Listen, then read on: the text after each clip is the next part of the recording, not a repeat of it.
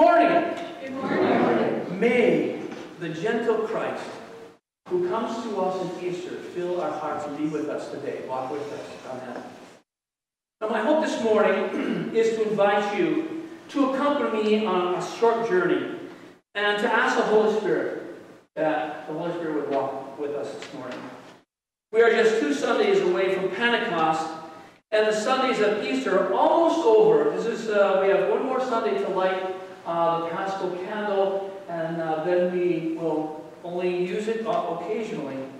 Uh, but the text today is perhaps uh, positioned kind of strangely in our calendar. It takes us back to the night of Jesus' arrest. So if you read a little bit of the description on top of those uh, scripture lessons, you realize that's kind of strange. We're at Easter and we're reading uh, pre-Easter uh, text this morning. But in this text, Jesus reminds the disciples that although he will soon be leaving them, he will not leave them orphaned, but will send an advocate to be with them forever. Today we are celebrating Mother's Day. Now normally, I wouldn't preach on Mother's Day. I'd probably take the text. Mother's Day is not necessarily a, a, a religious uh, a celebration, but it is a celebration of uh, women and life. And for that reason, I might actually venture into Mother's Day ideas. And I am doing so today. I feel very good about that. Spend some time with the text. I found some things that I, I found very interesting. I like the idea of uh, mothers uh, celebrating the goodness of life uh, the Proctor Journal every year has a Mother's Day celebration piece to it, and so the kids tell us what they like about their mothers. It's uh, the Bayview kids. They're in third grade. They interview these kids, or they write them down, and then it gets uh, brought into the journal. And you see some of the really interesting things, the typical stuff. She's nice. That was one. She's nice. She uh, puts chocolate chip cookies in my pancakes. That's also good. My grandson uh, mentioned that his mom is uh, likes coffee in the morning. I'm not sure exactly what that means, but I'm sure there's a story behind that, but we'll just let that set for a minute. So it's all the normal special things one might expect to hear from kids. But the overriding message was this that moms are those who walk with us, who take care of us, and can be counted on to be there no matter what when you need them. That's the overriding message. I think there's something like that happening in this text this morning as well. So I invite you to just walk with me a little bit this morning as we go through that. It maybe changes how we think about the Holy Spirit, but I appreciate the idea of an advocate. The advocate is someone who will be with you, that's the intention of the word. That word advocate is interesting. It's a word, it's a title that is a part of a legal system. It's legal language. It's a legal assistant or defense lawyer's helper. I always think of Perry Mason. I don't even remember Perry Mason. Wow, I'm dating myself. I don't mind doing so this morning. He had these two assistants. You remember their names? Della Street and Paul Drake. There are two assistants to Perry Mason. While Perry Mason may be in the courtroom, Della were seen somehow running from one place to another, trying to round up witnesses for the defense or finding evidence to help their client. The word uh, advocate, parakleton is the translation, is one called to an aid or as an aid, or one called alongside to give help. Seems like a rather appropriate idea for Mother's Day. For often mothers play that role in our lives. Someone who helps and walks alongside. Here's the other special thing about the advocate or Holy Spirit. Jesus promises to not leave us orphaned. What is Jesus talking about? Almost every child at some point worries about what it would be like to not have their parents. It wouldn't be normal if you didn't have that run through your mind every now and then. To lose that person who you know knows you. To lose that person who you know will walk beside you and be with you. A mom's love is like that. It suggests that it's the kind of love that no matter what will always be there and can be counted on no matter what.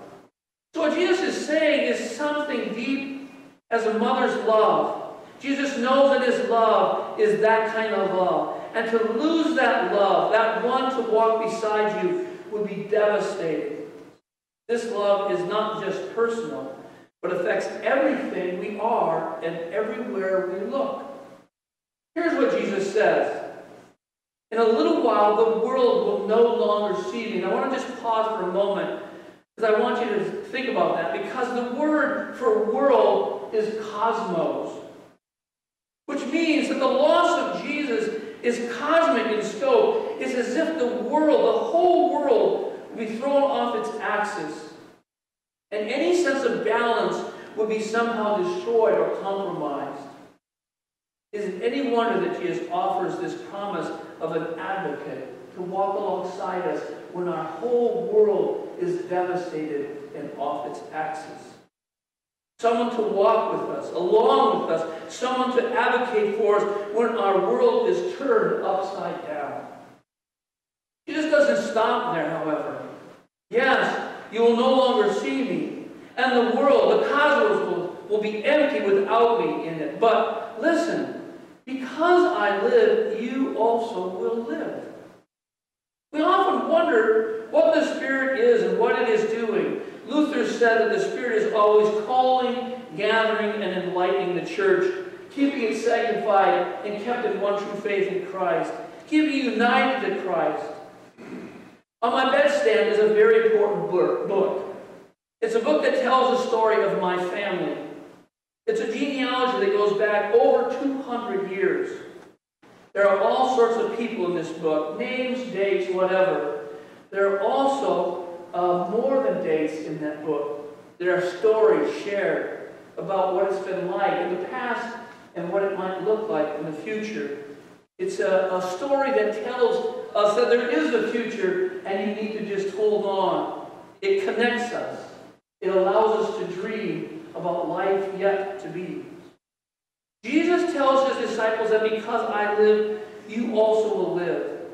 It might seem out there in some distant future, but I am alive and I am, uh, I am there to be with you, Jesus says. I will reveal myself to you again. So walk beside me again this morning. It's this invitation to know that Jesus has sent the advocate to walk with us that has, uh, has us looking expectantly into each new day. What is God doing today? Where is Jesus with us in his spirit today? And where will he lead us into the future? As we age, and I say that uh, very, very cognizant of the fact that I'm including myself, we do tend to look differently at the passing of time. Each day we get closer to that moment when the revelation of who Jesus is is met with expectation. I'm just closer to that than I was, you know, 10 years ago. Where the routine of daily life has a bit more mystery attached to it. Maybe we get a bit anxious about all that stuff. But maybe we also begin to embrace that future and that promise. Imagine, Jesus says, as we walk together today, on that day, you will know that I am in my Father and you are in me and I am in you. It's time to take a breath. Our walk has just begun, but our hearts are filled with wonder, for our advocate has not left us orphans. We are in Christ, and Christ is in us. And we are all together with Christ in the Father. Happy Mother's Day. Happy knowing that on the journey, people walk with you. We have each other and we have the advocate to be with us every moment of every day. That's blessings on your week